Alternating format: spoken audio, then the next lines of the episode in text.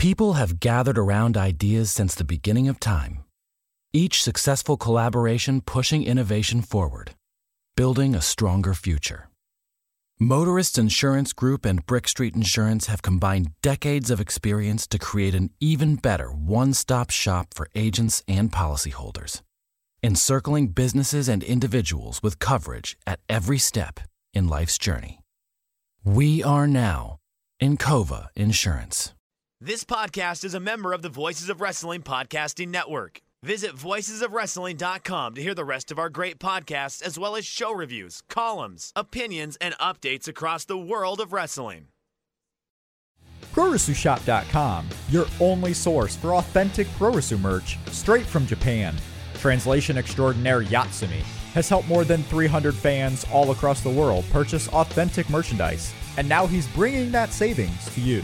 With over 300 items to choose from, PuroresuShop.com has the largest selection of New Japan and Puroresu merchandise you can't get anywhere else. Shirts, belts, trading cards, DVDs, and more from the biggest stars of Japan, like Tanahashi, Okada, Nakamura, and of course, the Bullet Club.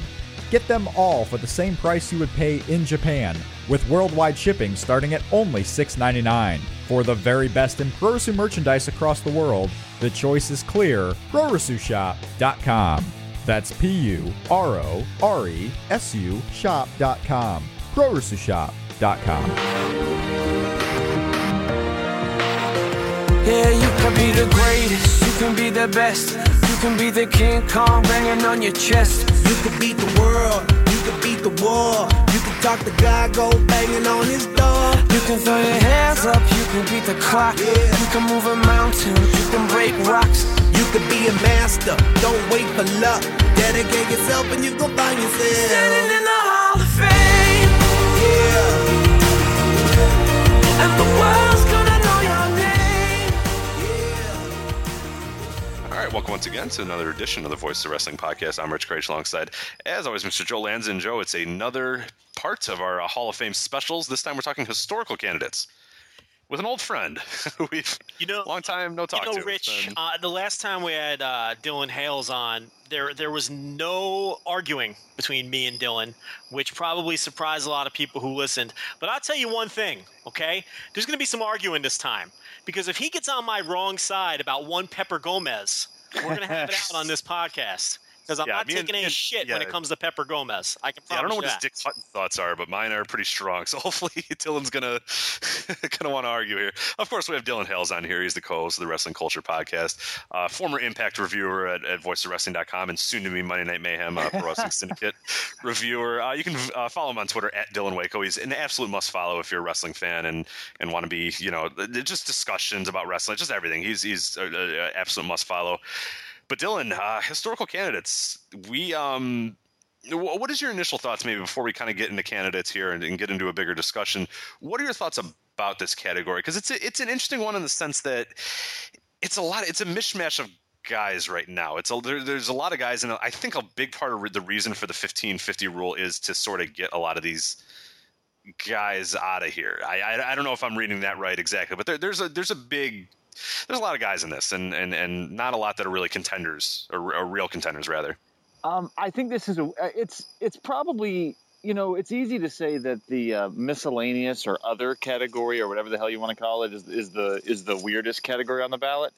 Uh, but I actually think this category might be even weirder, be, because this is. I mean, yes, ostensibly these are all people who were stars in the United States and Canada, you know, a long time ago, basically. but there's all, there's a lot of people that aren't on this ballot um, from from the long time ago time period who theoretically could be or should be people like uh, Maurice Tillett, Baron Leone, uh, Sputnik Monroe, Dr. Jerry Graham. I'm just throwing names out uh, of people who would fit in and are, in my opinion, better candidates than a lot of people that are in this section. And yet, none of those names have anything in common, really, either. you know, because the, the thing is, when the farther you go back in history, the more you realize how different United States territorial wrestling really was. Like, uh, what what worked in LA didn't necessarily work in New York. What worked in Detroit didn't necessarily work in Texas. That you know, there's a lot of cultural differences, a lot of differences with how they did TV and presentation. So even though this is stuff that all sort of under one group, uh, timeline wise, it's a lot of really disparate things that fall under this grouping. I mean, and it makes it really hard to make uh, comparisons between these candidates, even when you know a reasonable amount about these candidates, because you're trying to compare somebody who was maybe a star in the Carolinas, for example, in the 70s, uh, to somebody whose peak might have been like as a NWA champion in the in the you know 50s. So it's a it's a it's really to me, it's much harder than than uh, what we did last time with the modern candidates because modern candidates, it's basically everybody from the cable TV age forward. And mm-hmm. yes, there's differences, uh, but we lived through those differences. We saw what those differences are. It's a little bit easier to compare. Very few people who are voters, and certainly none of us on this line right now, lived through any of this shit. So, although, although, although I will say it is a little bit disturbing to think that starting next year, I will have pretty vivid memories uh, of of things that will technically qualify as the historical candidate era. So maybe uh, maybe I'm dating myself a little bit there, but uh, uh, we are sort of bumping up against that, that that realization. You know, when Pearl Jam or Nirvana comes on the classic rock station, you're like, what the fuck. You know, we, we, we, we, we've now, we're now sort of. Speak for yourself. I'm 27. What are you. hey, hey, I'm. I, I, Don't throw you and old man Lanza. I mean, I know you guys, but geez, leave me alone. Yeah, I mean, hey, look, you're trending there quickly, bud. Your, t- your time, your time is coming. Trust me, and it comes faster than you would ever. Uh, I'm getting it imagine. in sports. I'm getting it with with athletics, where like sons of guys that I remember vividly are, are coming up, and like pretty much everybody that I remember or like collected cards as a kid is retired. Yeah, and wait over. till it's you know when you're starting to get old when guys you watched get drafted retire. Yep. That's so true. Ugh, yeah. That's when it starts to hit you, you know. And I'm getting to the point where guys I watched get drafted are getting elected to halls of fame, which is yes. scarier. So, Yes. uh, yeah. And but what Dylan's saying, I mean, you know, it's it's for people who don't know because sometimes we take it for granted that everybody listening knows what the hell we're talking about.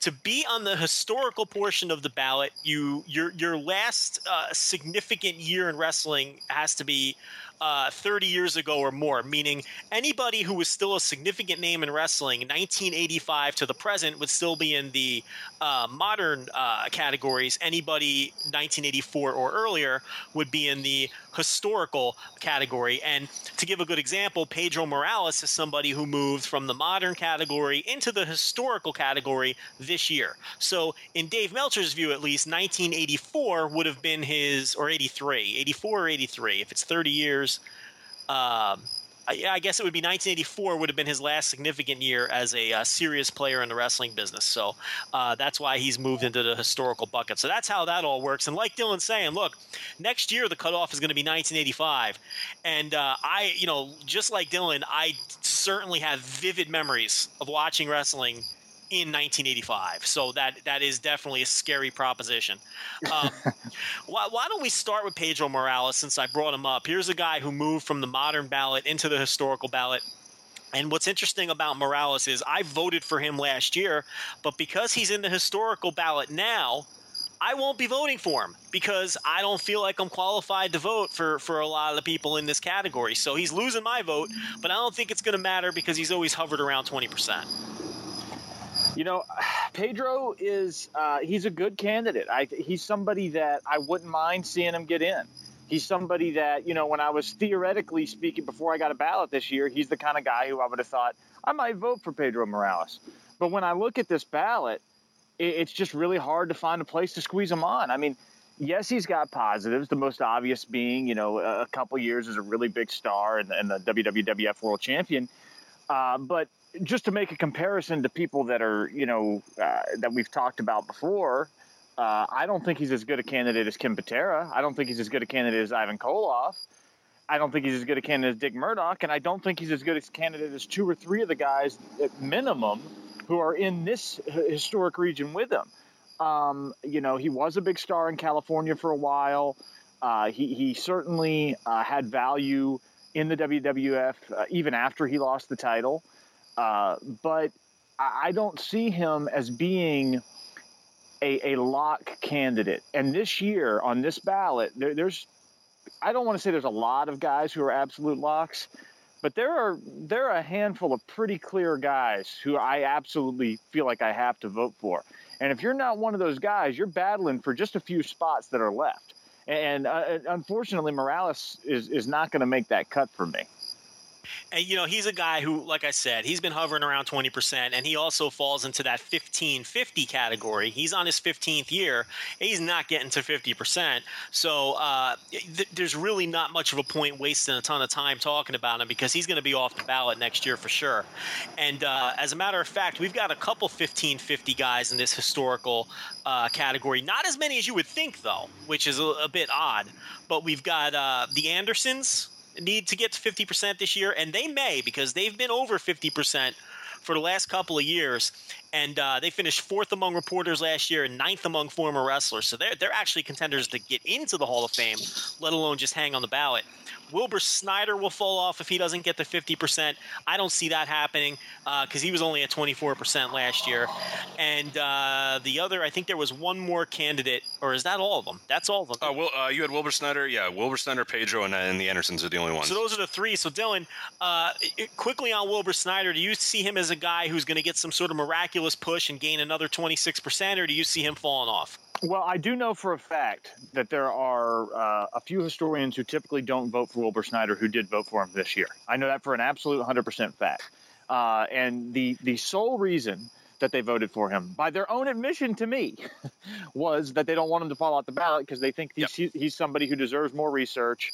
And he's, with a lot of historians, Snyder is sort of considered the Dick Murdoch of this region. He's sort of considered that guy where he's right on the border you, you know, you, you could flip a coin and say yes, or you could flip a coin and say no. And uh, my my theory with guys like that is, if if there's a really strong, um, like individual reason why you can sort of nudge them over the edge, whether it's a meaningful world title reign or or uh, you know like a, a record-setting house or something like that. I, would have no problem sort of giving somebody like that a push, especially in an instance like this where they might fall off.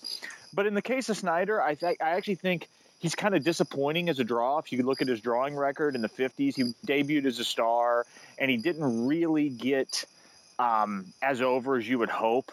Uh, I mean, he, he, was over. He was treated as a big star. The wrestling magazines covered him as a big star, but it didn't translate at the box office all that often. He oftentimes failed to sell out, even against guys like Lou Thesz, who you would think would be a relatively easy sellout for a, a you know a, a guy uh, who was being presented as strongly as Snyder was. Uh, and then you know he went to Indianapolis and just sort of hung around in the office for Dick the Bruiser and sort of let his star dwindle, uh, which to his credit, I mean, he did that to, to help the promotion, but I, I, think it hurts his, his candidacy. To me, I don't think it's going to be enough, even with this push. I don't. I think he's going to fall off the ballot, and I have no problem with that. I, to me, he's he's a borderline guy on the on the no end, as opposed to a borderline guy where the evidence is is sort of slowly revealing that he's a yes guy. Now the Andersons are much tougher. Um, they might be the toughest I'm to be honest. I, I, I think they're they might be the single toughest candidate on the entire ballot for me, because uh, instinctively for years I've always sort of been a no on the Andersons, and w- when people ask me why, uh, you know, I, I'm, I'm from I live in Charleston, South Carolina. I've grown up here most of my life. Um, I, I, know a whole lot about the history of this territory because there's a ton of old time fans around here that I talk to, some of whom are even uh, historians and collectors.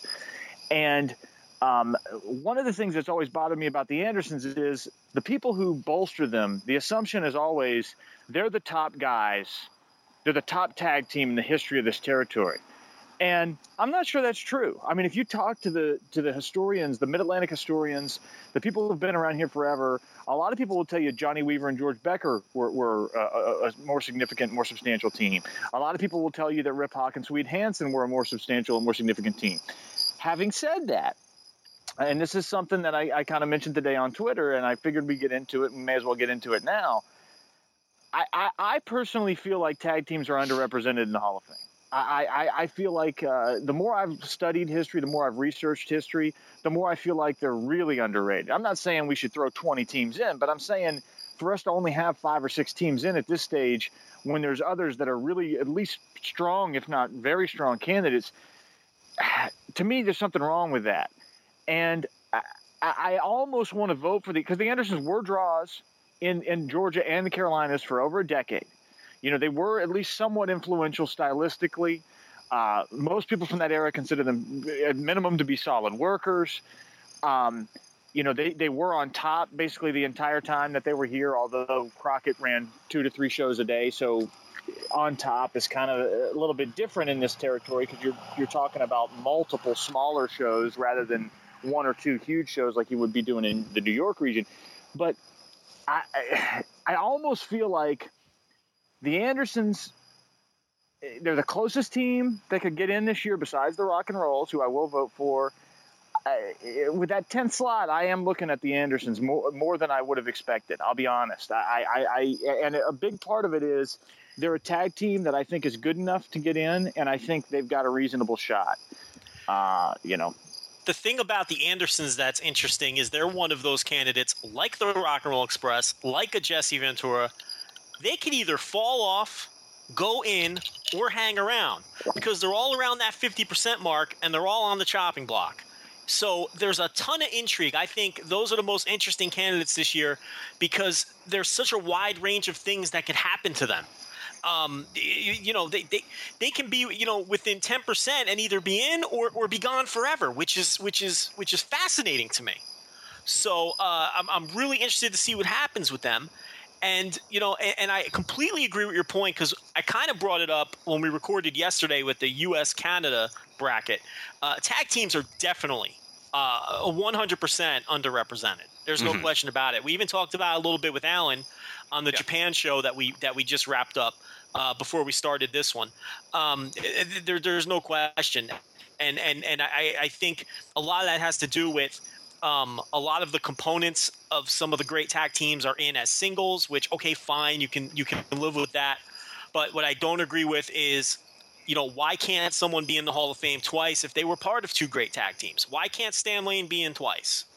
And uh, we really don't have clarity on that. There really hasn't been clarification from Dave that I know of, but it people seem to think that that's the case. That once you're in with one tag team, we're not going to vote for you in another tag team. Um, you know, you know, we have situations like uh, like Patterson and Stevens. They're in his singles. Uh, you know, there's there's situations. Uh, you know, there, there's other components of teams that are in his singles, but it, it, concerns me that some of these other teams struggle so much to get in, like the Andersons, like the Rock and Roll Express. And uh, until they do, I don't think that's going to open the door uh, for other teams to get in moving forward. And and the further we move along, the less likely it's going to be for newer teams to get in because there's been such a de-emphasis on tag teams. Yep. Uh, at least in the United States. Whereas you know you were just talking about the the Mid Atlantic region. That was a tag team territory for how long, Dylan? I mean, we're talking decades. Uh, twenty years or longer. I, I mean, then, yeah.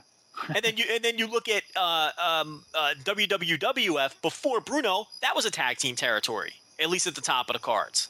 Yep. Uh, with Rocco and Perez. So, and, and, again, that's another team that'll never get in because one guy's in already. Yep.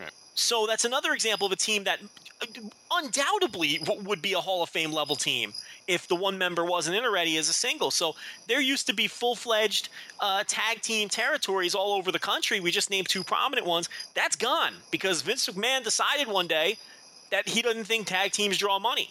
And I'll give you another example. I'll give you another example, Joe. And this is an example of a team that I think is miscategorized. The Sharp brothers, to me, are Hall of Famers, but they shouldn't be in the Japan region.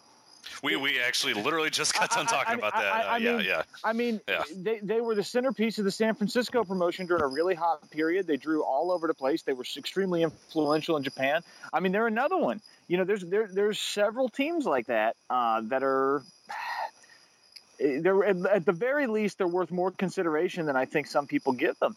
And uh, you know, I I that's part of the thing that sort of nudges me and says maybe you should vote for the Andersons because I agree with your point that if, if there's got to be somebody's got to break down that wall you know and, and, and if it's not going to be this year with two of these teams on the chopping block i'm not sure when it's going to be Yeah, because I mean, shit. If if some of these teams like the Andersons and the Rock Roll Express, uh, even the Assassins, the Sharps, Yeah. if these teams don't get in, people are going to keep comparing future teams to what are they going to do? They're going to compare them to the Midnight Express and the Road Warriors because Well, we, that's we did in. that on our last we did that in our Japan uh, you know podcast. We were talking about Tenkoji, who I, obviously they're they're very far off contenders, and we we saw sort of all agreed about that. But now, if you vote a tag team in from here on out, you have to say to yourself, is this one of the ten best tag teams of all time? And is it because that's where we're at right now? If, if these guys especially don't get in, and if it doesn't, the floodgates don't open. Every time you vote for a tag team, it's okay. Are these guys you know top five or Are- top are- ten of all is time? this team the seventh best team ever? Because Right, and like, and you're going to be so impossible to do that for any so the future team. standard It is really almost is. look and, and I'm a, Right. guy- and I'm a guy who's very conservative with his votes and I'm a very conservative voter I'm conservative with my ballot but even I think the tag team standard is too high Well, now let me say this, okay? And I, eh, eh, are you guys okay if I move on to the Andersons? Yeah, it's okay. just- are or the, the the Assassins. assassins rather? yeah Yeah, certainly. because I think this applies to them eh, eh, eh, too.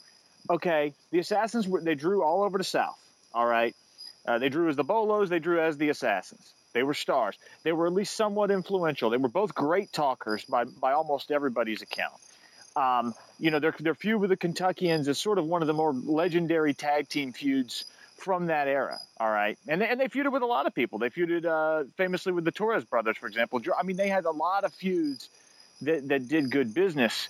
Um, but here, here's and I wouldn't have a problem with them going in. Okay, what I'm getting at though is, like, I want to make this point too because when you're talking about tag team standards, the the re, you know,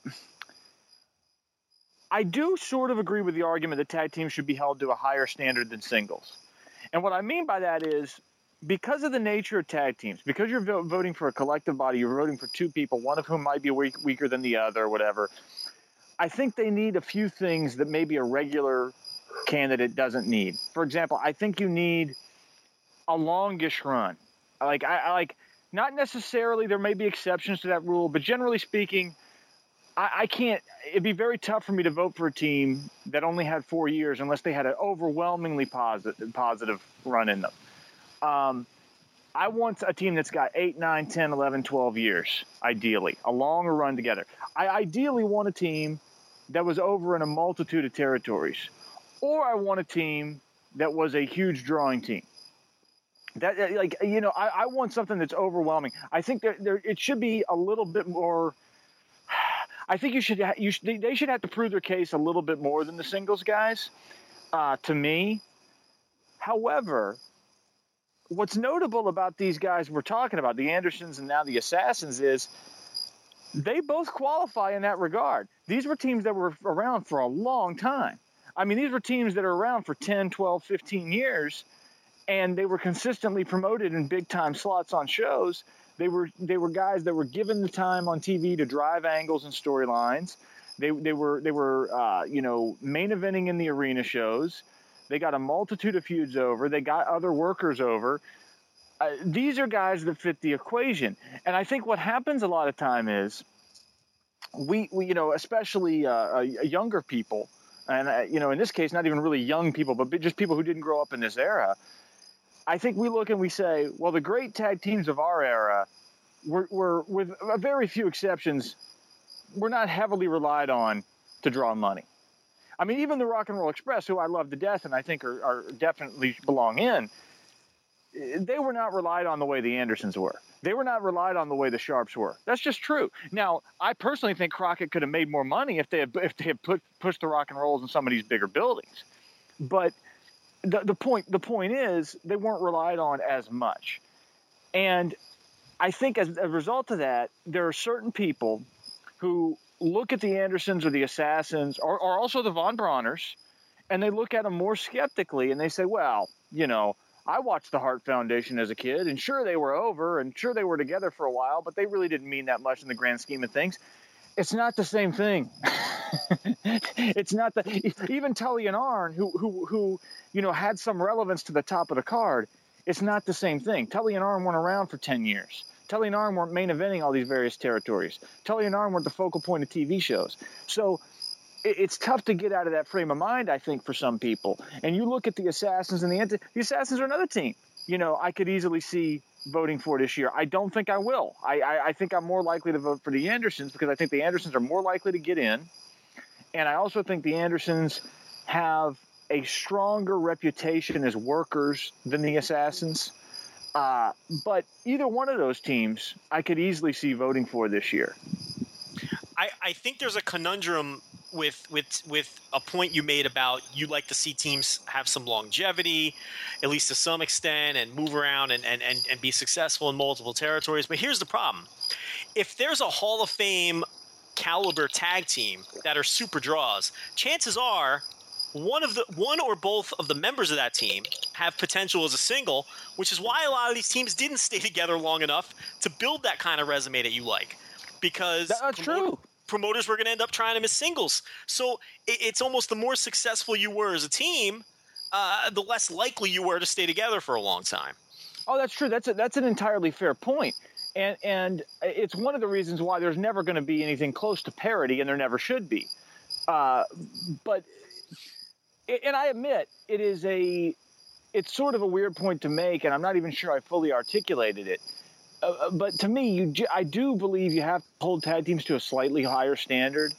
Um, however, sometimes that's and, and, sometimes the teams. Sometimes when you look at do the research on these teams, the teams that surprise you, you know, when you when you really start digging down and looking at it, you know, are, are not. It's not what you expect. I mean, I've made this point before, and everybody thinks I'm joking. And me and Dave Meltzer have gotten into it over this, and he's dead wrong about this the, the, reality is if you look at the numbers and, and, you look at the territory and if you if you if you look at the size of the buildings and, and everything like that the high flyers absolutely destroy the midnight express as a drawing tag team. I mean brutally crush them it's not even and, and but dave's never going to put them on the ballot you know and maybe he shouldn't. You know they were only over in one territory. I mean they were together for eight and a half nine years. But i i i, I get it. But there are other guys and there are other teams that I feel like uh, you know they're not going to get their due. There's teams that aren't even on the ballot that should probably be on the ballot that, that are that are maybe never going to get their due, and the only chance of that changing is if some of these teams that are on the ballot now get in. Absolutely, I completely agree. Some of them have to get in. Um, my personal feeling is that with being on the chopping block and being so close, I think the Andersons get in. And with being on the chopping block and being so close, I think the Rock and Roll Express get in. I think they would have gotten in anyway without the 1550 rule. I think this would have been their year. But I do think the Andersons will get in. Um, the, the, Assassins, 53% last year. I mean, I, I think they've got a good shot. Um, the Von Brauners, they're not getting in. And, uh, you know, they, no. that, they're not going to pick up enough momentum at this point. They're going to well, need a significant jump this year and then a second significant jump from there. Nobody goes from 19% to 60%. And what, what hurts them, too, and I'll just mention them now, it, it, what hurts them, too, is I feel like there's a lot less known about them than there is the Assassins and the Andersons. Oh, it's not um, close. You're absolutely right. And, and, even among people who know a lot about wrestling history, there's a lot less known about the Von Brauners. I mean, uh, and not only that, um, yeah, they did the German heel thing, and they they had this sort of unique situation because their manager was a was Jewish, but but um, the the I'm not sure that you you could say they were better heels than like the Kalmikoffs were, who was like you know another sort of foreign heel team from the same rough time period, and they're not even on the ballot.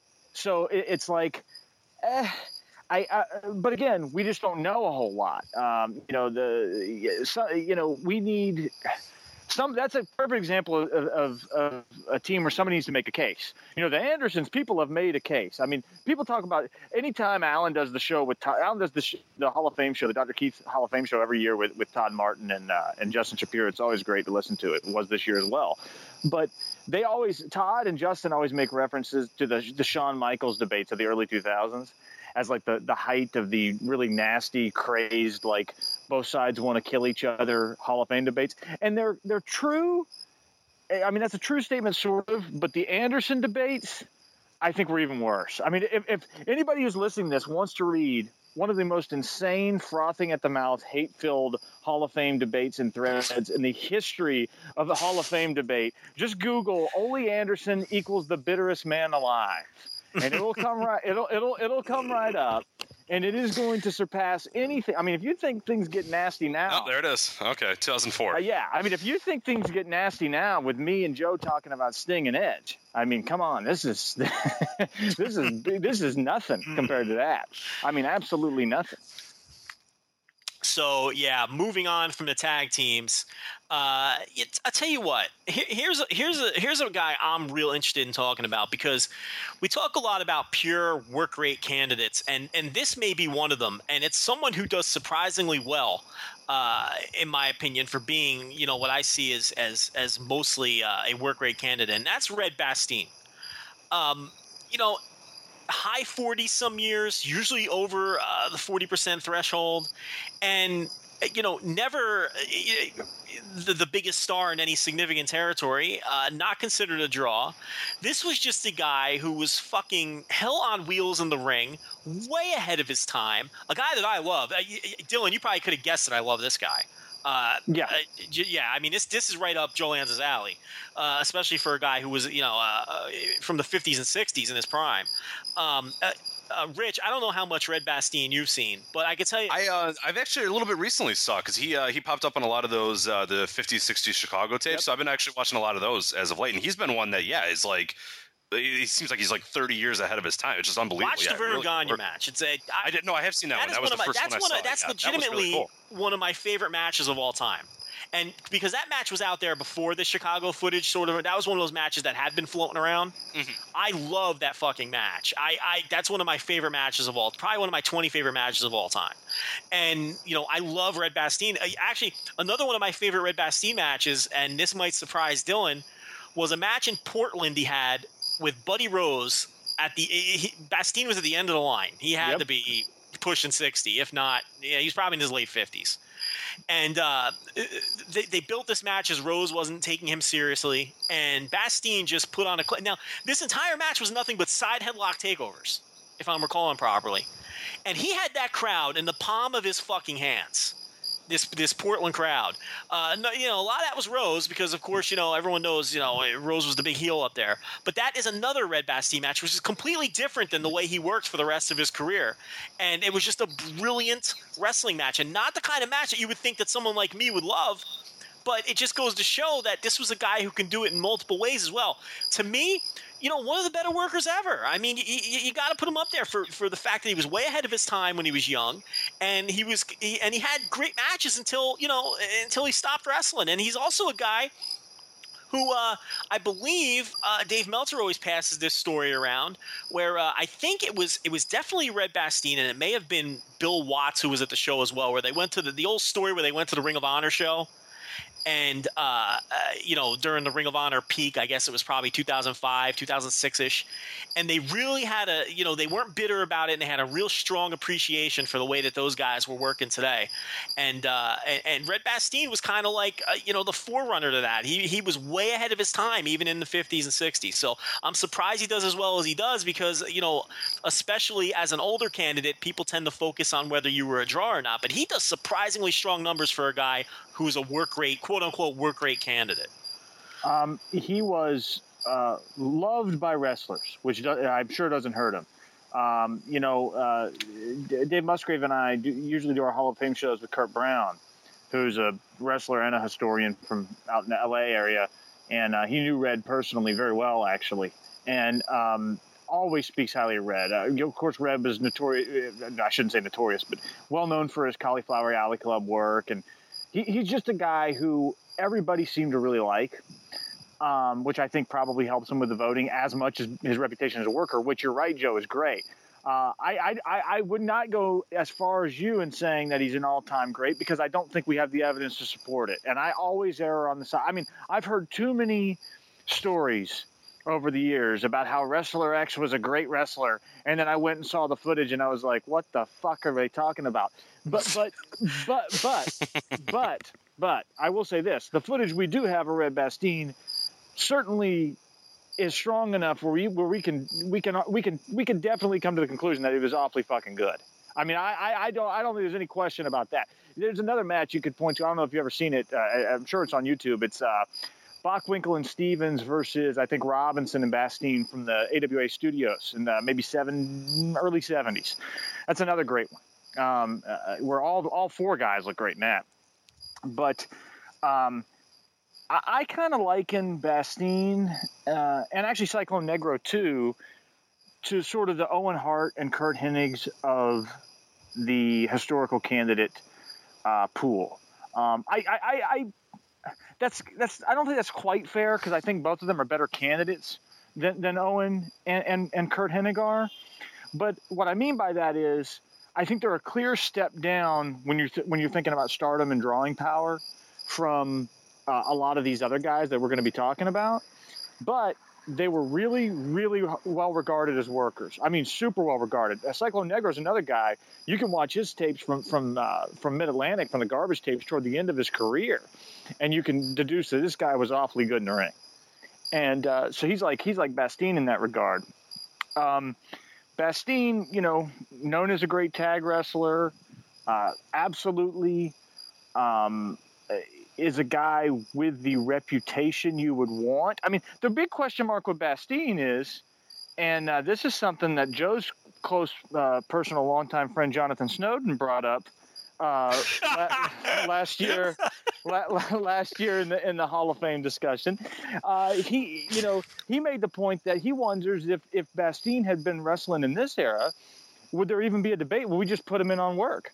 And, and I think that's a fair question. Yeah, you know, I, I, I think that's a fair question. And I think maybe even with Ciclon Negro, that's a fair question. Because if you read any of the obits when Ciclon Negro passed away, it was the same thing. It was this guy was one of the absolute top workers of his era, you know, uh, and, and, it makes you wonder. Like, it, it, it's tough though because I, I think the farther removed, uh, the, the more the, the, one of the things that's happened since what I call the footage explosion of 2006, which is when YouTube really started to explode, and you know, I, I think one of the things that's happened is consensus has really broken down among fans. I mean, this podcast is proof of that. I, you know, look, what I think is great, what Joe thinks is great, what we all have different conceptions to one degree or another, and I, I think what's happened is we're much more cynical of trusting the word of old timers when it comes to certain things. We want to be shown that Ray Stevens was as good as people said he was. We want to be shown that Red Bastien was as good as people said, which I, I think we can,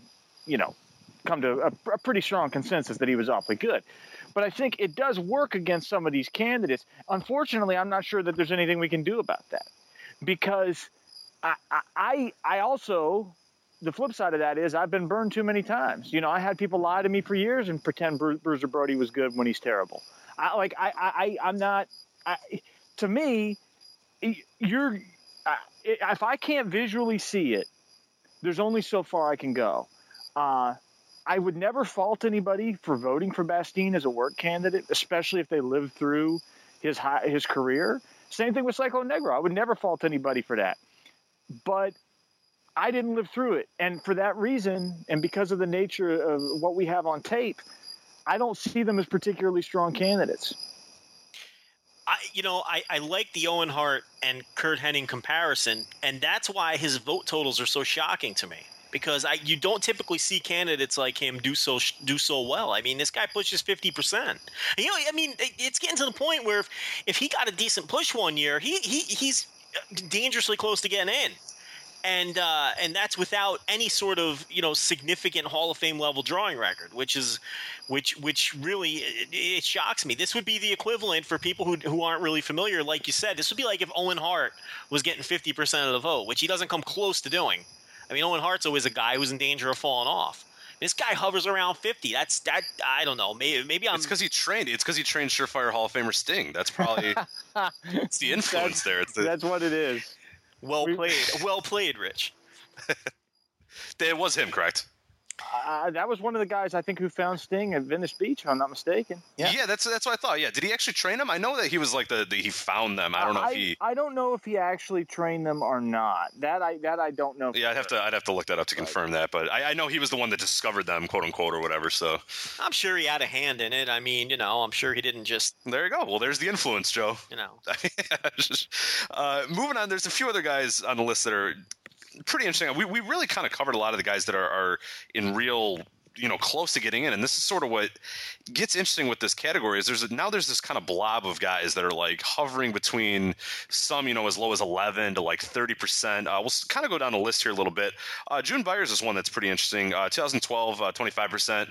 Uh, 2013, 20 percent. I do see a few arguments here and there uh, for June Byers. What, what are your thoughts on that? And is she a stronger candidate than Heidi Lee Morgan? I was literally just about to say I'd vote for her over Moolah. Um, the, the uh, you know, I mean, Byers is probably one of the best women candidates you could find aside from you know Joshi wrestlers, but I don't see how you can really make a strong Hall of Fame case for her either. I mean, I I, I hesitate to say this because I, I already have a reputation of being a woman hater with some people, but I uh, I'm sure Joe knows nothing about we're, that. We're, no, we're not aware of what that's but, like at all. Yeah. But if you're a woman hater, then I what the hell am I? I can't well, imagine what my reputation. Well, here's the thing. Women's wrestling just has not been significant enough in the United States to justify a, a lot of people. I mean, yes. I, I, I mean, no, it's just Stop. it's just true. I'm not, no, no, it know, is. And, and, and and I mean, it, it, I'm not saying it's right. You know, I, I'm not. Uh, I'm not saying. I mean, I would have no problem if, if there was a legitimate women's wrestling scene here with, with women getting in. I have no uh, problem. Uh, Dylan, I was I was told it was booming. Yeah, it's a boom period well, right now. Well, you know, yeah, and a lot of people pretend Athena's a great wrestler too. I, have heard all this, these stupid arguments before. I, I like, I, look, I don't believe in this grading on the curve shit. That really drives me insane. And you know that's the opposite of feminism. Right. But you know, I don't really want. You know, yeah. Here we go. Yeah, oh, I, different I, discussion for a different day. Anyway, Pepper Gomez. No, like here's the, here's the thing with this, okay? Because this is this is this really pisses me off. All right. The, um, I understand uh, the the argument that in an ideal scenario, in an ideal situation, June Byers would be a Hall of Famer because in an ideal situation, women's wrestling would be treated more seriously.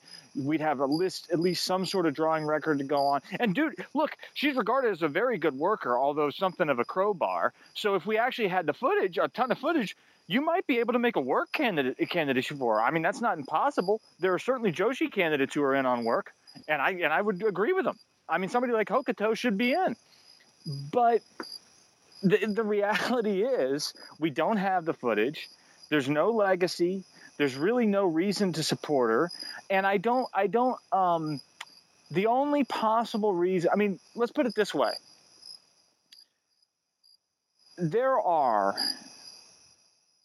candidates who would never even be considered, never even be considered, in part because of authentic discriminatory practices. I'll give you an example. Bearcat Wright, okay, Bearcat Wright is a black wrestler, had a reputation of being kind of a jerk. My suspicion is that the reason Bearcat Wright had a reputation of being a jerk is because he was black, and white guys and white promoters didn't want to deal with a black guy they considered uppity. That's my guess. Bearcat Wright was a huge draw in Chicago. He was a substantial star in LA for a while. He probably could, should have been a much bigger deal than he was. He probably would have been a Hall of Famer if not for getting his nuts cut from, out from under him. Okay, and for you know whatever. June Byers is not Bearcat Wright. she's just not. If you're, I mean, like she's not somebody. Yes, you know the the the women's wrestling situation was a racket and it was run by screwed up people uh, like Moolah and like Billy Wolfe, uh, but the reality was is that it's it's not uh, a substantial part of the part of the wrestling scene. And if you want to play the social justice game, you ought to be going to bat for people like Bearcat Wright, not fucking June Byers. I'm sorry. That that's just you know that's just the way it is. If you want to if you want to advocate a woman for the Hall of Fame, advocate Stephanie McMahon. Seriously, I like I, I like don't don't advocate for somebody. I mean, and that's again it's not that June Byers sucks. It's not that Penny Banner sucks. They're just not Hall of Famers. There's just not enough evidence. It, it, I mean, if, if somebody does the research and can show to me that I'm wrong, I will recant everything I've just said. But but somebody's going to have to actually do the work and show me the evidence. You know, um, I have no problem with her being on the ballot. but I'm perfectly fine with Mildred Burke being the U.S. representative for women's wrestling. I'm perfectly fine with that. And grading on a curve ultimately at some point, uh, it, it, it eventually does more harm than good. It does way And- more harm than good. Yeah, and and, It- and that that's what people don't understand. A lot of people fail to understand. Eventually, it's gonna it's gonna do way more harm than good. It's it's terrible, and it, and it does, uh, it, you know, and, and and it's also it's insulting. It's completely Absolutely. insulting. It's Yep. ridiculous. Don't even get me started, because then we're gonna if, if we get into intergender wrestling, oh my god, this is look. Uh, Well, if you ever want Another let me show for tell- another let day. me tell you something. If you ever want to do that topic and get into that, we're the place to come because they all hate us uh, enough already to where it's not going to matter. Yeah, it's a nice shield. Yeah, so you know you, won't lose You could just you know, you could just hop yeah. on this sinking ship when it Hey, comes to look, that stuff. Hey, hey, look, I've said it before and I'll say it again. It's not impossible to do intergender wrestling right, but uh, there's something curious to me about a crowd of people who really get super excited about men savagely beating women and then turn around and claim they're being progressive because that's what they like. I, I, I- think that is a very odd position to take. And I, I don't know, uh, I I don't really understand why that's considered sexist. I don't understand why it's considered sexist to not support that men savagely beating uh, women while while people cheer and, and chant along for it, and while you know people uh, like uh, uh, yeah, what's his name, uh, Bryce Remsburg. And and other people make jokes, uh, derogatory jokes about women in the booth, but we're just supposed to forget that because they work for Chikara and Chikara is supposedly progressive. Fuck Chikara. Fuck Bryce Remsburg. I mean, fuck all these people. I think it's completely ridiculous. Let's move on. Pepper Gomez to us. I just was bringing him up, but actually, it turns out he is actually the next person on the list here. Pepper Gomez, 16% in 2013. Uh, he's fallen off, right? Uh, he probably will, um, which is too bad because I think he's a very good example of somebody that needs more research. You know, uh, he was a huge star in Texas. He was a huge star in California, um, which were two very distinct territories. Uh, you know, I, I he did uh, the the Ray Stevens angle and feud in, in, San Francisco is one of the all time great legendary feuds there and did humongous business. Uh, he did a similarly huge house in Houston with Lou Thesz, which I think was a record in Houston for a while. Um, did not uh, he had a, a lengthy career uh, he was retired by the early 70s but he had a lengthy career maybe not quite as long as some of these other guys we'll be talking about who worked seemingly forever um, I, I I do think he's going to fall off. I think it's a shame because I think he's one of these guys that might be a decent composite candidate, but I don't think anybody has really pieced together enough evidence to make that clear. Joe, what are your uh, hot takes on Pepper Gomez? I don't have any. Um, there, there might not be a person on this entire ballot uh, that I know less about than Pepper Gomez, beyond the fact that I know who he is and I know the generalities and I know some of the things Dylan's talking about. And I know he had some gimmick with his stomach. Cast Uh, iron that- stomach. Yes, his abdominal muscles were impenetrable, Rich, and uh, that was an interesting gimmick uh, for for its day. Beyond that, I don't know a single thing about him, and I'm not going to pretend to. How about that?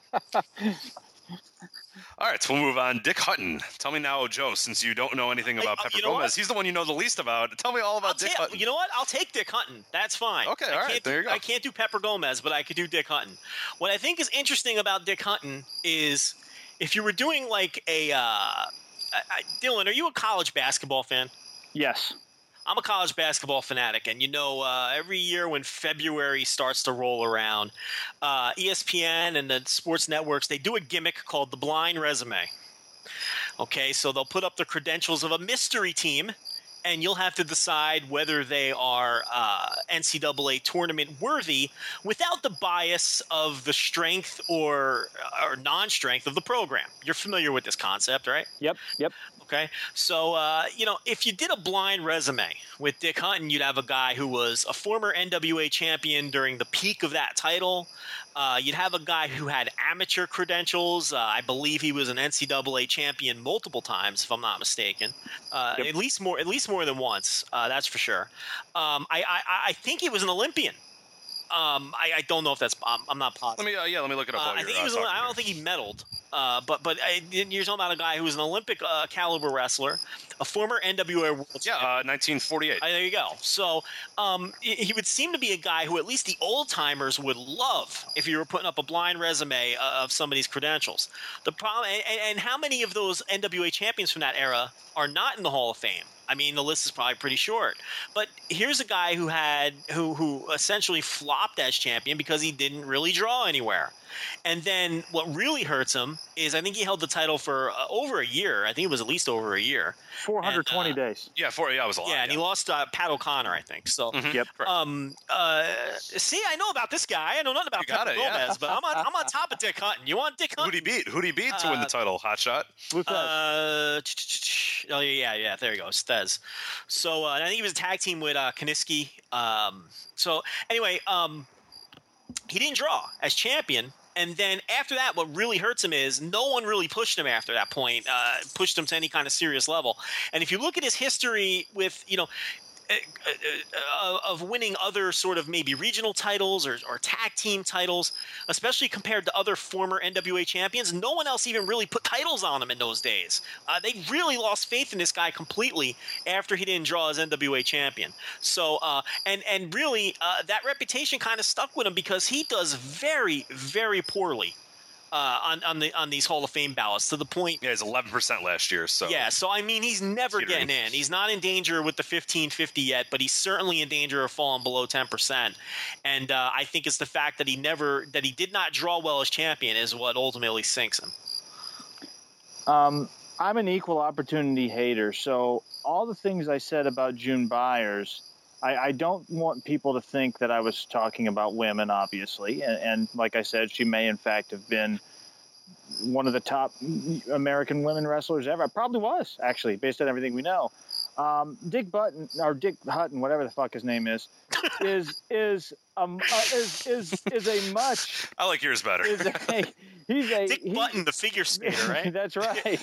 he's a uh, he, he's a a uh, a much worse candidate than June Byers. I think he's the worst candidate on the ballot besides maybe Moolah. I don't think he has any business even being in a Hall of Fame discussion. Uh, if he wasn't, if Lou Thesz wasn't enamored with him because he was a legitimate shooter and a, and a great amateur, he wouldn't even be in the discussion. Uh, he was, you know, I mean, there's a guy like Orville Brown, who was a, a- an NWA champion as well, who Steve Yohe's doing done a ton of research on. And uh, I don't really think Orville Brown uh, deserves to be in, to be honest with you. But Orville Brown was more influential. He was a more, you know, he wasn't a great draw, but he was a consistent draw during a da- down period. Uh, he did have some big houses to his credit here and there. I mean, Orville Brown can't even get on a ballot. Orville Brown absolutely crushes Dick Hutton as a candidate. Dick Hutton is a joke candidate. He's a worse candidate than Sting. He's a worse candidate than Edge. And uh, Sonny. I, I, I, uh, I look. Nobody. If if people don't listen to the other one, they're gonna have no idea why I just mentioned Sonny. Yeah, why we're talking about Dick Heidi Button, but Morgan and Sonny. Look, No one's gonna have any clue. You, if, if you're at this point, and you haven't listened to the uh, the, the uh, stop now other and go one. back and listen to that. right, and then you'll get my joke, and then you can come back to this one. But yeah, the point is, I honestly think he's one of the two or three worst candidates on the ballot, and um, you know, he's a guy that I actually think benefits from being old. Like people see old an NWA title, kind of like you said, Joe, and they go, "Oh man, he he had the NWA title for a while. He must at least be a decent candidate." Nope, he's not. He, I mean, there's a whole lot of people that have never gotten anywhere near this ballot. Even if you just stick to historical candidates, who are uh, well, a whole lot better. So I mean, uh, I mean, look at look at the blind resume. NWA champion for over a year, uh, multiple-time NCAA wrestling champion, Olympic wrestler, trained by Strangler Lewis, uh, stamp of approval from Lou Thesz. I mean, you would look at that and you would say, but then you know, there's just no meat to the resume when you really dig deep. You know what he's like? He's like Ultimate Warrior without charisma. Yes, actually, that's a, that's not a bad comparison at all. That, I, I, that's a very good comparison. Eh, Um, with, with, with no, without charisma and without having the mystique that Warrior has because of that charisma. Right. Uh, Hut- Hutton is seriously one of the weakest candidates in my that's ever been on the ballot, in my opinion. Uh, yeah, I, I don't see any I don't see any way or any the only only argument I can see voting for Dick Hutton is if you're one of these guys who's obsessed with amateur credentials. uh, which I think is kind of silly. But if you're one of those guys, maybe. But if you're if if you're looking at it from any other perspective, he's a laughable candidate. So so for anybody who thinks I was being uh, sexist and mean to June Byers because she's a woman, uh, June Byers is a much better candidate than Dick Hutton.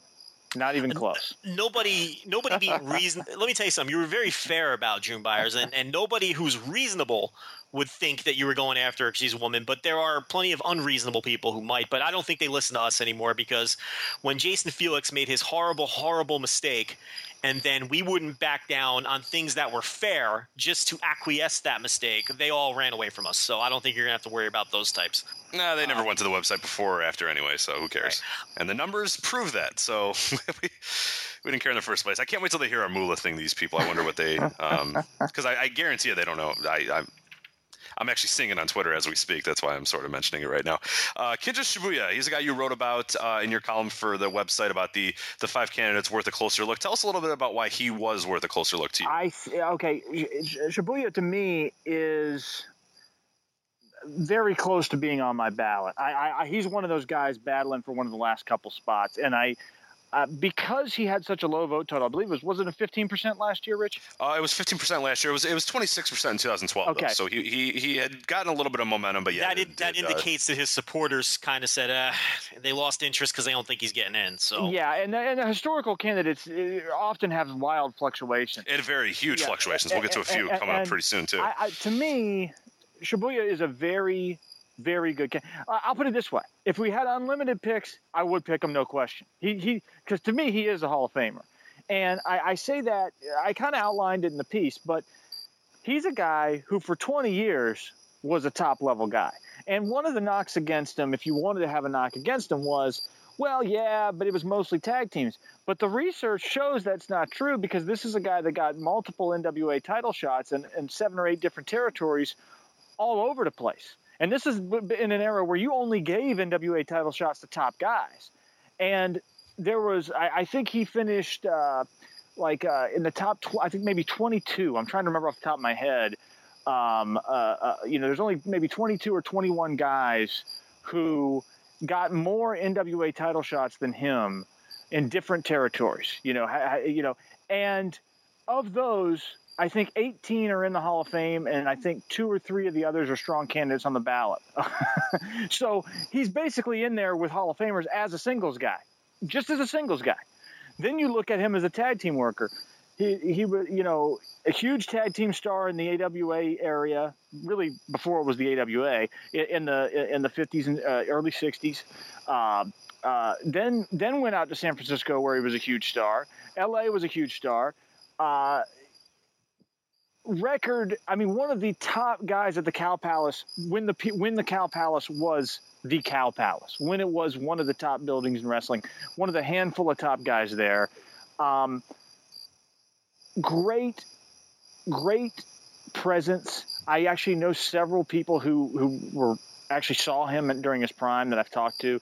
He was he was regarded as a guy who had a lot of presence and was a really exciting and fun guy to watch on television.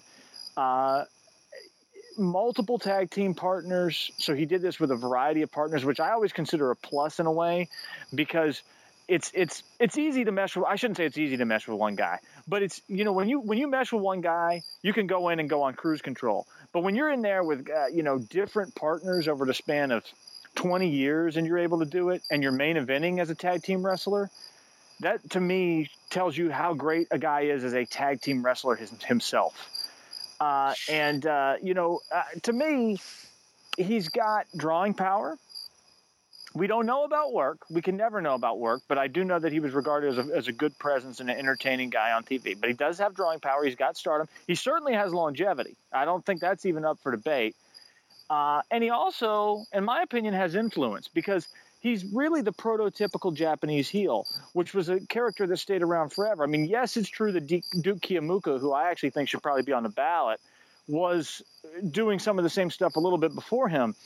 But Shibuya, I believe, did it in more places and managed to parlay it into something a little bit bigger. So uh, to me, I, I, I honestly think he's a Hall of Fame guy. He's somebody I probably will vote for. Uh, I'm not 100% positive of it, mainly because of that that damn Lucha situation, but he he's he's somebody I really want to vote for. And him being so in danger of falling off is going to give him a little bit of an edge because I don't want him to fall off the ballot.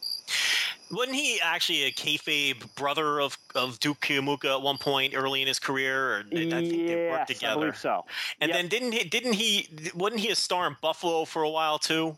Or He- am I thinking oh, of uh, somebody he- else? No, he got he got he got title shots. He got NWA title shots from everywhere from Vancouver to Buffalo. Okay, like I think that's what I wrote. And I mean, so he was a well promoted star, pretty much all over the the, the English speaking continent. You know, I mean, his biggest regions were the Midwest. Uh, you know, er, early during during that period Minnesota wrestling, sort of, and uh, uh, California. There's no question.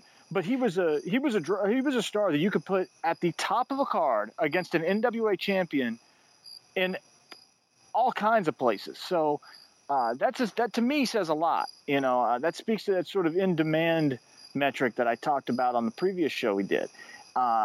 Yeah, I, I see Shibuya as a very a very strong candidate. Um, and uh, one of the strongest candidates in the historical, not the strongest candidate in the historical region. There's there's one that I definitely consider stronger, but but uh, very close to the strongest. You go back to the early '50s, even as as Stu Hart's main rival there for a while in Stampede. So, Yeah, um, you know, it, it, it, it, it's it, it, his career spanned a long time too.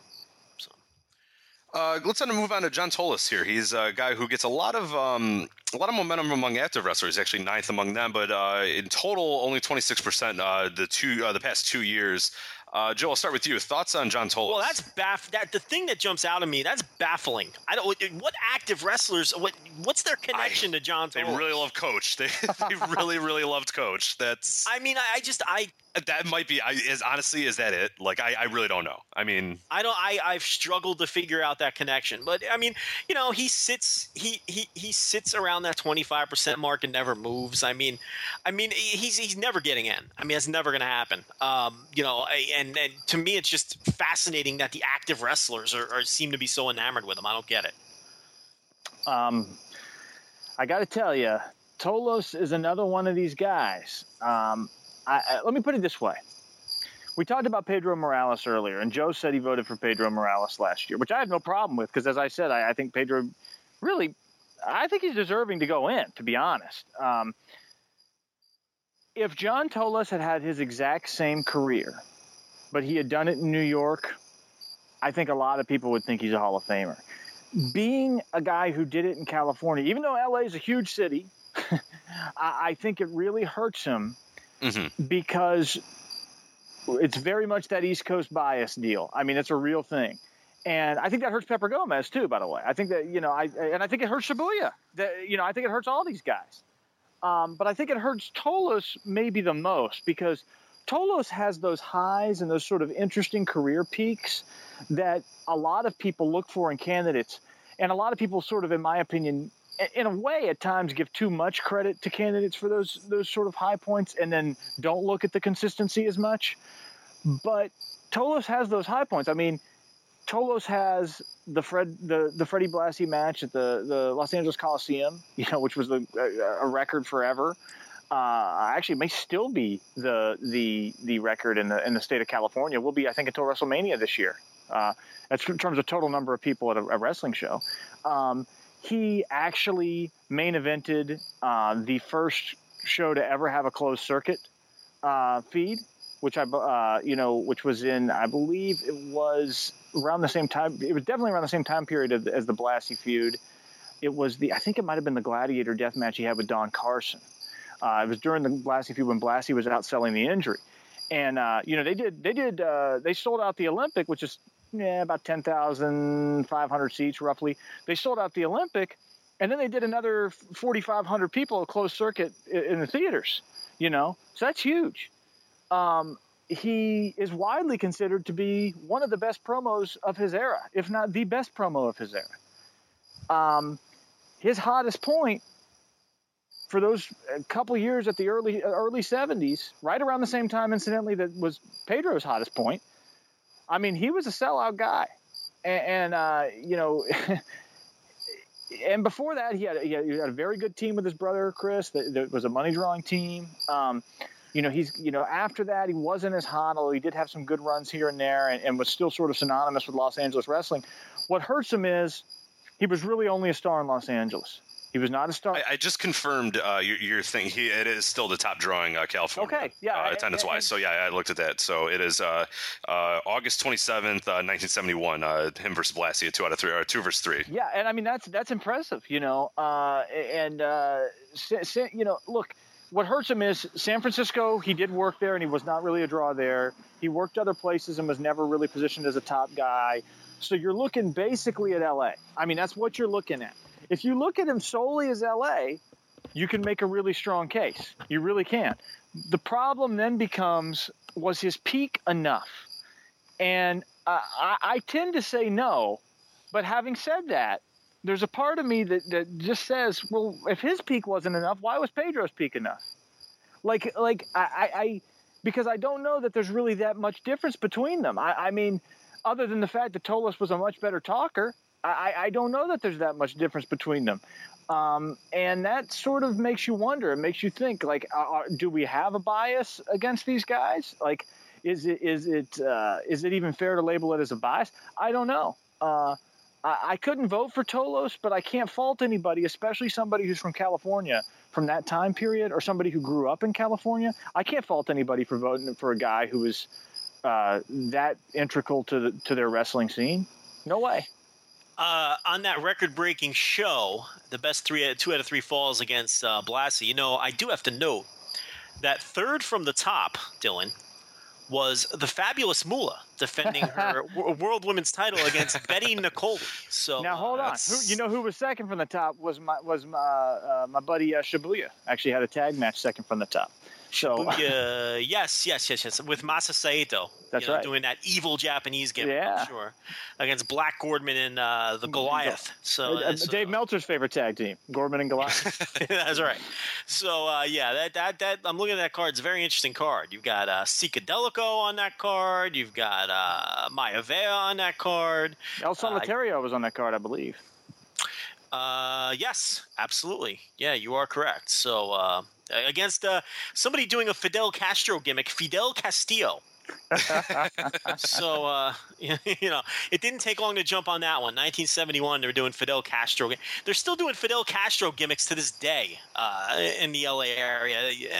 Uh, NWA Wrestling, Championship Wrestling from Hollywood, they, they have a Cuban gimmick down there with someone that does a Castro gimmick. I don't know what is it with the Castro gimmicks in LA of all places. You think that'd be a Miami gimmick, you know? You yeah, it'd be more of a Miami deal. Yeah, I don't know why LA, but uh, so yeah, there you go. I don't know, man. I might have to give Moolah some credit for that uh, twenty six thousand in the Memorial Coliseum there. Uh, that hot uh, feud with Betty Niccoli. So. I we remember it. I mean, hey, that's we remember our parents telling us all about it. So it was it was 1971. I don't know why.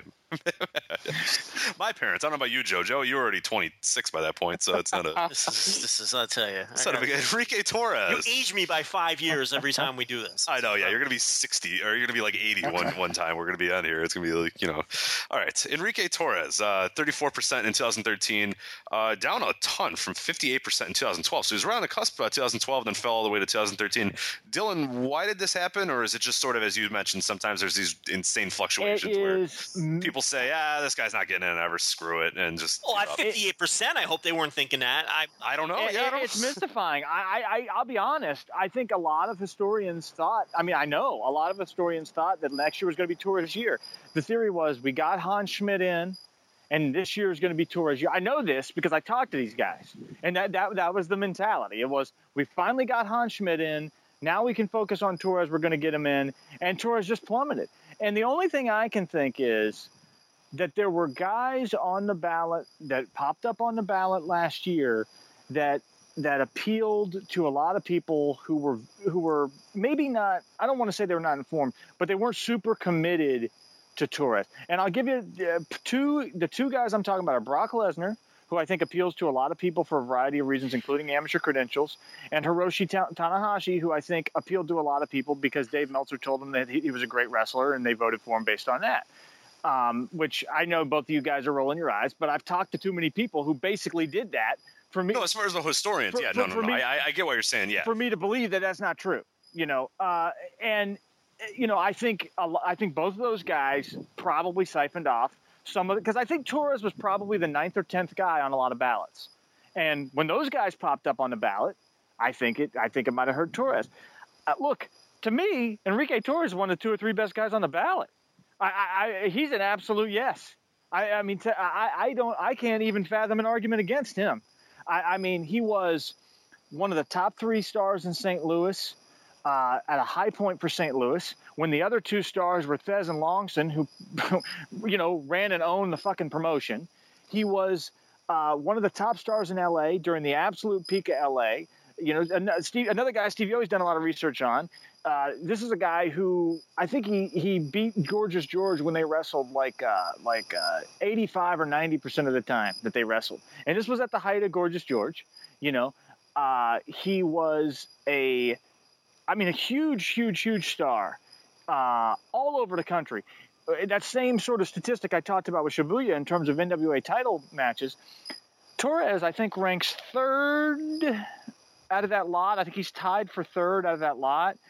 Torres had NWA title shots in 12 different territories. 12!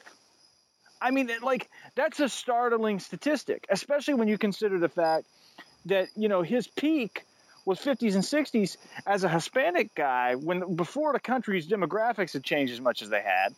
And I mean, he was doing this all over the place. He eventually, even, I mean, even late in his career, uh, by the late 60s, I think he retired in 68 uh, and ended up going back uh, to take care of his mom. But e- even even in the late 60s, he was still a star as a tag team wrestler and a, and a main event star as a tag team wrestler, feuding, I believe, with the Assassins in Georgia. I mean, and that's that's really well after his prime as a single star. I mean, there was really he debuted as a star. He was a star immediately. I've got his record book. I've read I've, I've read through the whole thing. He he debuted as a star. He was a star immediately. Uh, you know, he was a star in places where it mattered to be a star, namely LA and St. Louis. Uh, as a tag team worker, he was a main event star. He had NWA title shots against pretty much everybody. If you look at his record, uh, you know, against Hall of Famers, which is another sort of statistical breakdown that, that Steve Yohe's done, he does very favorably, you know, uh, uh, against a variety of guys. Um, I think he had something like 15 draws versus Lou Thesz. I mean, he never beat Thesz, but Thesz didn't lose. But he had 15 hour-long draws with Lou Thesz in, in uh, presumably more often than not in title matches. You know, to me, Torres is a very easy pick. Uh, I, I think he's the easiest pick in the historical candidate region. Um, and I, I, I hope that the, last year was just a you know some weird anomaly, and because he's a guy, you know, Shibuya, I, I think is a Hall of Famer, but I, I can sort of. I, I can deal with the idea that he might never get in. I, I, that doesn't bother. It doesn't. It doesn't bother me that he, he may never get in. Probably will never get in. Torres, to me, he belongs in. You know, I mean, and again, I think this this this uh, this East Coast bias hurts him. You know, if he had done this stuff on the on, in, New- York, uh, he'd be in right now. If he if, if if if he had the exact same career, but was a guy who had started and came to prominence in New York instead of L.A., he would be in the Hall of Fame. So he's a 100% lock. You're definitely voting for him. Then. No question, hundred percent going to be on my ballot. The only person out of this region or category, whatever the hell you want to call it, where you're firmly convinced that you're throwing a vote their way. Hundred percent. Yep. In fact, let, let me put it this way, Joe. He is uh, the only the only person I put on my ballot before him is Carlos Colon. I, I even have Torres over to Rock and Roll Express. Like uh, to, to, to, to me, uh, Carlos Colon, I had I, I have slightly above Torres. Caris, I sort of see in Caris, I sort of see as lateral, you know. But but he Torres is like one of the top two or three guys on the ballot to me. Very interesting stuff. Um, Rich, before you move on to the next Yes. candidate, I was uh, I, I was I was looking up this uh, Betty Niccoli. I was fascinated by Niccoli because I, Are you going to write her in this year? Now, i i unless you already know this information, which Dylan might, for all I know, um, I if I gave you a thousand guesses, you would never guess who she was married to. Whew. You, you never. There's no point even attempting. Dylan, do you know this information? Tarzan. There's a reason you're asking me though. Tarzan Goto. Okay, so he doesn't know either. I'll tell you what. He's actually close. The Tarzan. Is it a Tarzan? It's Tarzan or is it a Goto is a isn't a bad guess. She was married to Akio Sato of all people. Huh. Uh, you Wow. know who? I, I, I, you know, so I had to look and see what the connection was. it turns out that they met in a mixed tag team match, working in. Oh crap! I closed the page. Working for Bob Geigel in St. Louis. They were in a mixed tag team match. They met.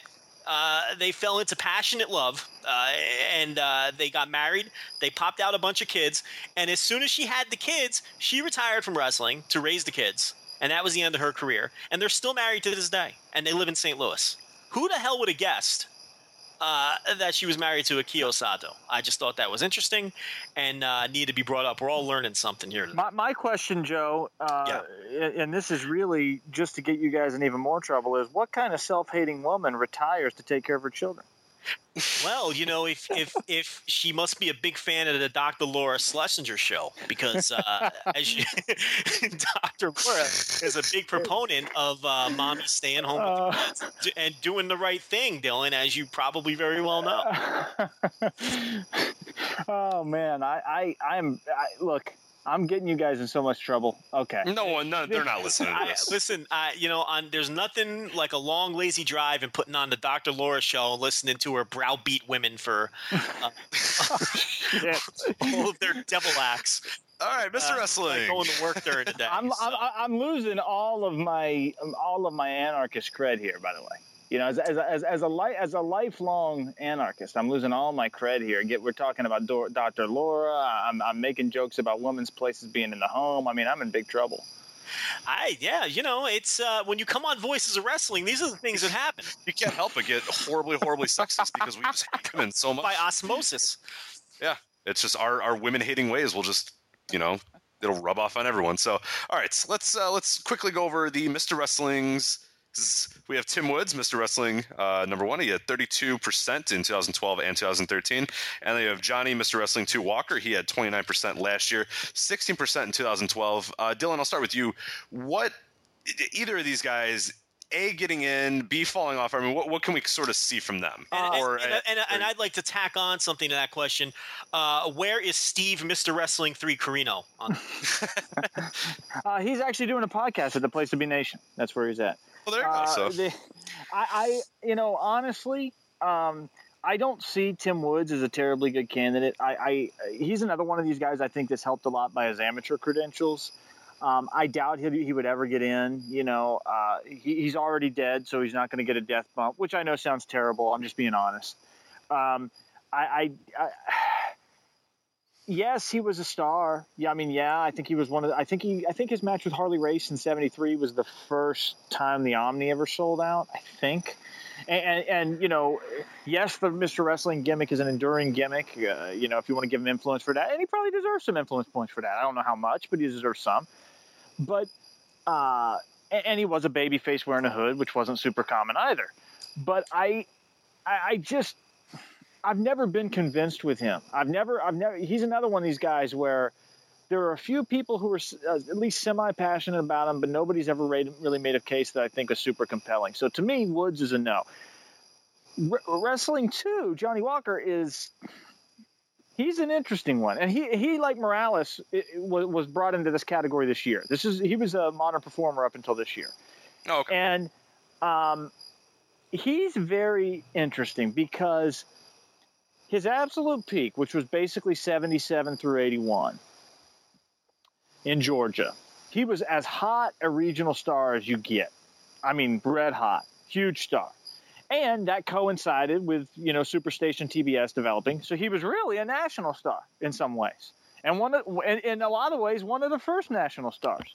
And uh, in the true sense, I mean, yeah, there were guys who were national stars in the sense that they went from territory to territory, and the wrestling magazines sort of hyped them up, et cetera, et cetera. But I, I mean, somebody had national penetration on TV, you know. Um, eh, so, eh, you, he's got that sort of interesting thing going for him. Um, uh, I, the problem I have with and, and my buddy Chris Elner has written like a history of his career that he's that he's posted places. It's been on the Observer site before. I think it's up at ProWrestlingOnly.com if you, if you were to search for it. Um, I, I can understand why somebody would vote for Wrestling Two uh, because they they would vote for Wrestling Two for the same reasons you would vote for Junkyard Dog, for example. But I don't think that Wrestling Two was quite as impactful on the business as Junkyard Dog was. Um, and I don't like before he was put into that role, he was really an undercard guy. And after he sort of transitioned out of that role, his career was really over. So you, you, you can't give him sort of like little marginal points on the margins either because there's just nothing there. It's basically 77 through 81. I mean, that's what you're looking at. Um, I, I I would not be surprised to see him go up because he's in this category. I'll put it that way. It would not shock me if if his overall point total went up because he's in this category. I don't know if he'll ever go in, but he's kind of another one of these guys where I wouldn't mind if he went in. I wouldn't think he would be a bad like guy to go in, but I don't know if I could ever quite pull the trigger on him. I, I I'm really on the fence on him. Joe, any strong thoughts? Well, we, we got to wrap it up because we're running out of time. I will quickly say that I think it's odd. I think two is a stronger candidate than than Woods, and he gets less support, which I think is weird. And uh, more on this Betty Niccoli, as I was. Uh, you will not I will, I will tell you that she is actually in the uh, the Amsterdam, New York version of the Pro Wrestling Hall of Fame as a lady wrestler. She was the 2008 inductee uh, because they induct a woman every year and uh, she was the one who got in in 2008. So I had never heard of this person until 20 minutes ago, and now I know that she's married to Akio Sato, has two lovely daughters, lives in St. Louis, and is a member of the Pro Wrestling Hall of a, a very reputable Pro Wrestling Hall of Fame, which a famous one at least, the Amsterdam, New York version. Uh, but to tell you, you know, the, the, flaws in inducting a woman every year, uh, the 2009 inductee was Donna Christanello. So that kind of takes some of the steam out of her induction. Yeah. But uh, but they're kind of running out of people, I think. Uh, but uh, yeah, but I'll tell you what, Betty Niccoli and Donna Christanello did get in before Sherri Martel, who didn't get in until 2014. So uh, there is something to be said for that. Sh- Sh- Sherri Martel, also a better Observer Hall of Fame candidate than Fabulous Moolah. Which was my next question because we forgot all about uh, Sherri Martel. Oh, easily. Oh, God. Yeah, we did. Yeah, we wow. Yeah, that was a glaring one. Easily better. You could, you know, Sherri Martel is almost a Hall of Fame level manager. Almost. She's a great manager. Great. Almost. Manager. Oh, yeah, yeah. Almost Hall of Fame level manager. You know, if it wasn't for the case that by the time she was a manager, it wasn't really a money drawing role as much as it was, you know, as as little as ten years earlier. You know, you could almost make a case she's a uh, a, a Hall of Fame level manager. Ar- but artistically, artistically, like if you if you if, if you judge managers like uh, you know like uh, their by their work the way we judge wrestlers. Artistically i think she is a hall of fame level manager. I could, yeah I, it's hard to argue with that. I, it's, it's you know um, I, I agree with that. Um, you know there's some there's some uh, midget wrestlers in this amsterdam hall of fame? We've got Skylo Low, little beaver lord littlebrook and uh, Little Beaver better than uh, Fabulous Moolah. yeah and Yes. absolutely, Yes. absolutely i even agree and i hope i hope that wasn't a bizarre sexist joke but yes. That's- that's- okay, well, They- they're running out of midgets too.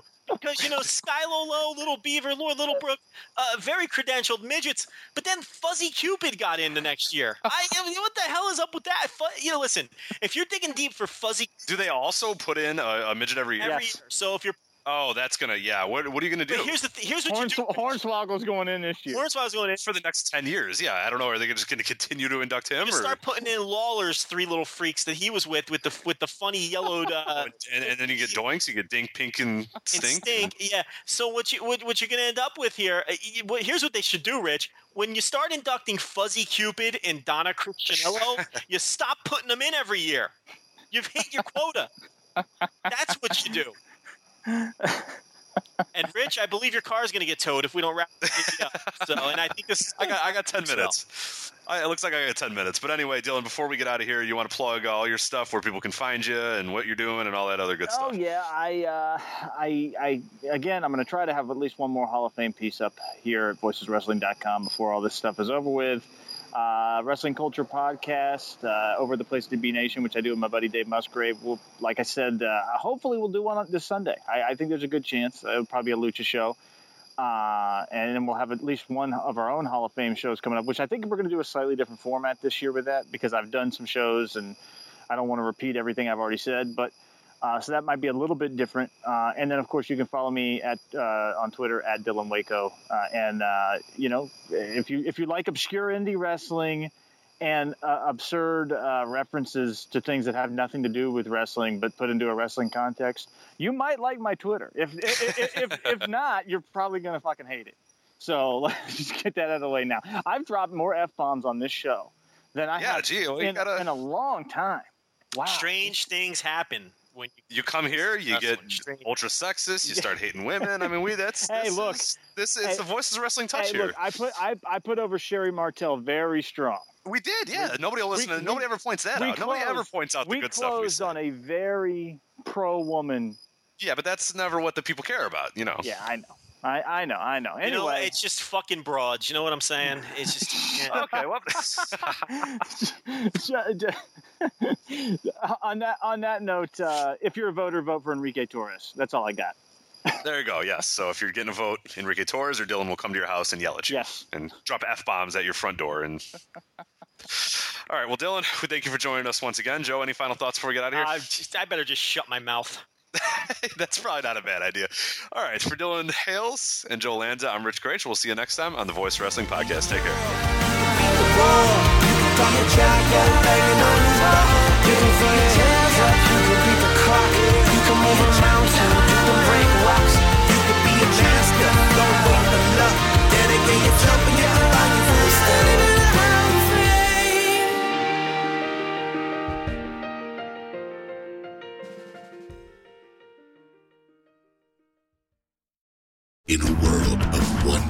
Wrestling podcasts, there is a new shining star with great interviews, analysis, music, and, and me, Matt Coon, on total engagement. Go to any podcast platform to listen today.